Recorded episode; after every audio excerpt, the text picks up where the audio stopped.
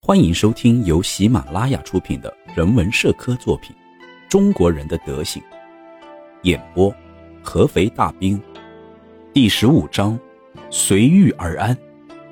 在开始这一章的时候，首先要明白一件事情：本章所提出的中国人随遇而安的性格，是按照西方的标准来说的。本章的目的就是展示东方与西方两种标准的不同之处。首先是服装方面。在轻蔑外族章节时，我们曾经探讨过这个问题。中国人无法接受西方人的服装款式，其实反过来也一样。中国人的服装风格我们也无法接受，但是最令人感到惊讶的还是中国人的头发。这个国家的人将脑袋前半部分的头发全部剃光，并且将脆弱的脑壳暴露在外面，这实在是一个反常的习惯。但这个习惯是被刀子逼迫而不得不遵循的，它是一种臣服的表现，是一种对皇室忠诚的标志。究竟怎样，我们就不去追根究底了。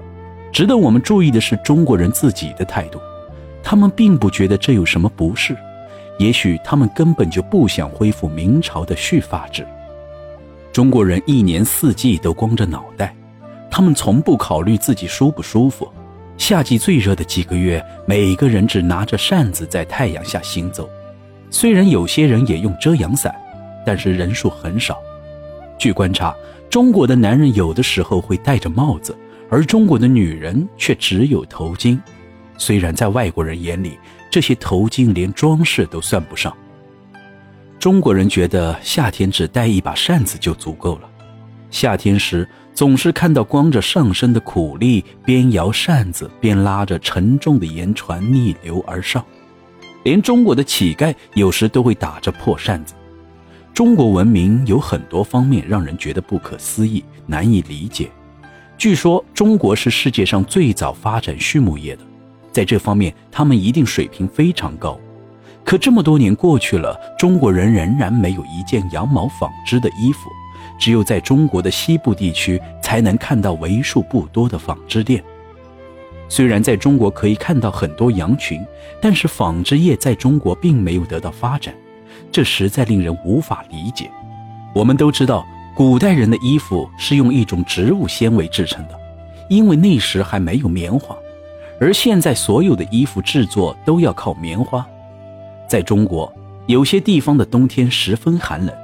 人们都要穿几件衣服来御寒，小孩子在穿太多衣服的情况下，只要摔倒就会很难爬起来。即使这样，也从来没有人埋怨衣服的蠢笨。但是盎格鲁撒克逊人绝对无法忍受这样的缠缚，他们会想尽一切办法来让自己穿得舒服些。在西方人看来，如果不经常换洗衬衣，会觉得很不舒服，而中国人却没有衬衣。他们从不觉得这样有多么的不方便，他们穿着几层棉衣，就像在身上挂了个棉布口袋一样，冷风灌进棉衣，直接刺进皮肤。虽然中国人也会觉得不舒服，但他们并不是特别在意。有个六十多岁的老头说自己快要被冻僵了，善良的人送给老人一件西方人穿的衬衣，嘱咐他说每天穿着它可以避免被冻僵。结果只过了两三天，老头子就将衬衣脱下不穿了。他觉得穿衬衣太闷热了。中国人穿的布鞋，只要沾到一点水，就会变得很潮湿。每到天冷时，他们都会觉得脚底冰凉冰凉的。于是中国人发明了一种涂油的防潮靴子，但很少人买，因为价钱太昂贵了。在中国，雨伞被当成装饰用的奢侈品，而不是必需品。即使被雨淋，中国人也很少换下自己的衣服，因为他们觉得用体温来烘干也很好。中国人觉得西方人的手套很漂亮，但他们自己却不做。只有北方地区为了御寒做过一些笨重的连指手套。在西方人眼中，最让人郁闷的是中国的服装都没有口袋，这对西方人来说十分不方便，因为他们有很多东西要装。手帕、记事本、铅笔、牙签、怀表等等都需要口袋来装，剩余的口袋还要装小刀、钱包、钥匙等等。有些外国人还会带一些梳子、卷尺、镊子、指南针等特殊的东西。对于外国人来说，这些东西是经常使用的必需品，而中国人却觉得这些东西没有什么用处。当然，他们也没有口袋来装这些东西。中国人会将手帕随手塞进怀里，他旁边的小孩子也是一样。如果中国人要带一份重要的文件，他会将文件塞到绑腿里扎紧，或者干脆将文件别进裤腰里。如果带子或者绑腿绳松了，文件就会随之丢失。中国经常会发生这样的状况。如果一个中国人身上要带的东西很多，那么他会把东西塞进袖子里卷好，或者是掖到帽子里。中国人有很多便利的窍门，比如他们会把烟袋和烟杆卷在腰带上，将钱卷起来夹在耳朵上，将钥匙、钱串绕在外衣的扣子上。为了防止物品的丢失，他们在脱衣服时非常小心。也要不时地看看自己的腰带是否松动。西方人对中国人的日常服装评价非常低，而对中国人的睡衣，我个人认为连评价的必要都没有，因为中国人是没有睡衣的。不管是男人还是女人，睡觉时都脱光衣服钻进被子就睡。虽然孔圣人很早就说过“必有寝衣，常一生有伴”。但中国人却认为这只是孔圣人斋戒时的礼服，不是睡衣。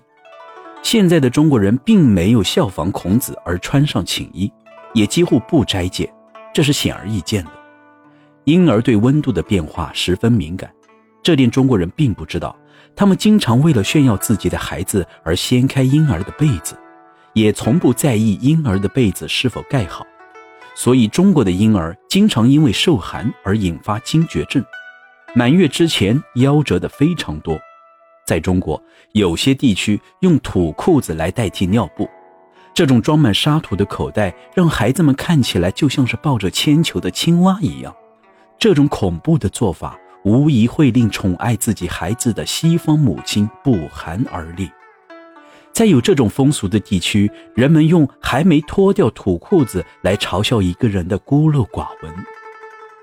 中国人在住房上也同他们的衣服一样，并不讲求舒适。那些因为没钱而住不起房子的人，我们就不去说了。我们来说那些家境不错的人。中国人会在院子里种植很多装饰性灌木，而不会在房子的周围种植遮阴的树木。天热时，他们会支起一个席棚来遮阴。如果酷暑难耐，席棚里也热得不得了的时候，他们会坐在街上乘凉。如果还是热得受不了，他们就会回到房间去。中国人的房子一般都没有北门，这种只有南门的屋子无法形成空气对流，非常闷热。如果问屋主为什么房间都没有北门，屋主会回答：“我们这没有开北门的习惯。”北纬三十七度以北的地区，中国人都在砖垒的炕上睡觉。这种炕连接着炉灶，烧饭时就会自然加热，所以炕的温度无法自由地调整。不管是没有生火的冰冷的土炕，还是火大的令人无法入睡的发烫的火炕，对一个西方人来说都是一种难以忍受的煎熬。但中国人就坦然地睡在这种冷热不均的炕上。因为炕是土和砖头垒砌的，所以有很多小虫在里面筑窝。即使每年都换砖，也无法将这些虫子彻底清除干净。虽然很多中国人都知道害虫对健康的危害有多么大，但很少有人去驱虫防病。即使是城里人，也很少清扫墙上挂着的蛛网。对西方人来说，苍蝇和蚊子是非常讨厌的害虫。而中国人却对它们并不是特别反感，只是偶尔会烧一些带有香味的草来赶走它们。对西方人来说，睡觉时的枕头一定要柔软，这样才能舒服地享受睡眠。西方人用袋子填满羽毛来做枕头，而中国人则不然。对中国人而言，枕头能支撑住颈部就行了。一只小竹凳，一只小竹凳，一段木头，最常用的是一块。最常用的是一块方砖都能被当做枕头来用。如果一个西方人枕上这种东西，估计会难受的整夜失眠。而中国人也同样无法忍受西方人的这种羽毛袋子。之前曾经提到，中国的毛纺技术十分落后。与之相同的是，他们对羽绒也完全不了解。他们不知道羽绒可以做成被褥，只知道家禽的羽毛可以扎起来做鸡毛掸子。在中国人眼中，羽绒一文不值，所以他们经常廉价的将羽绒卖给外国人，或者是将羽毛撒在田地周围来防止动物啃食庄稼。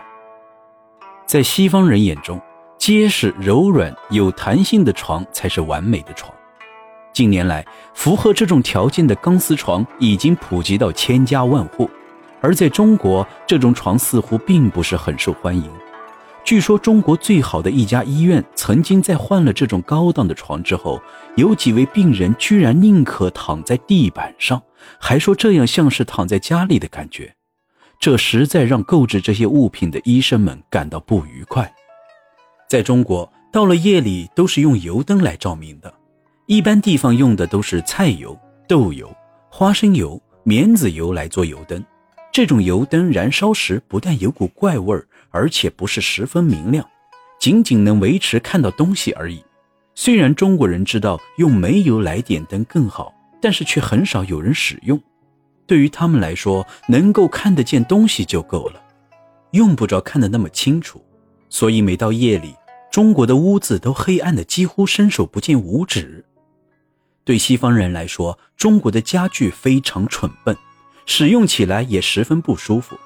比如，中国人坐的是非常窄的长凳，和西方人可以靠坐的宽椅子相比，显得十分简陋。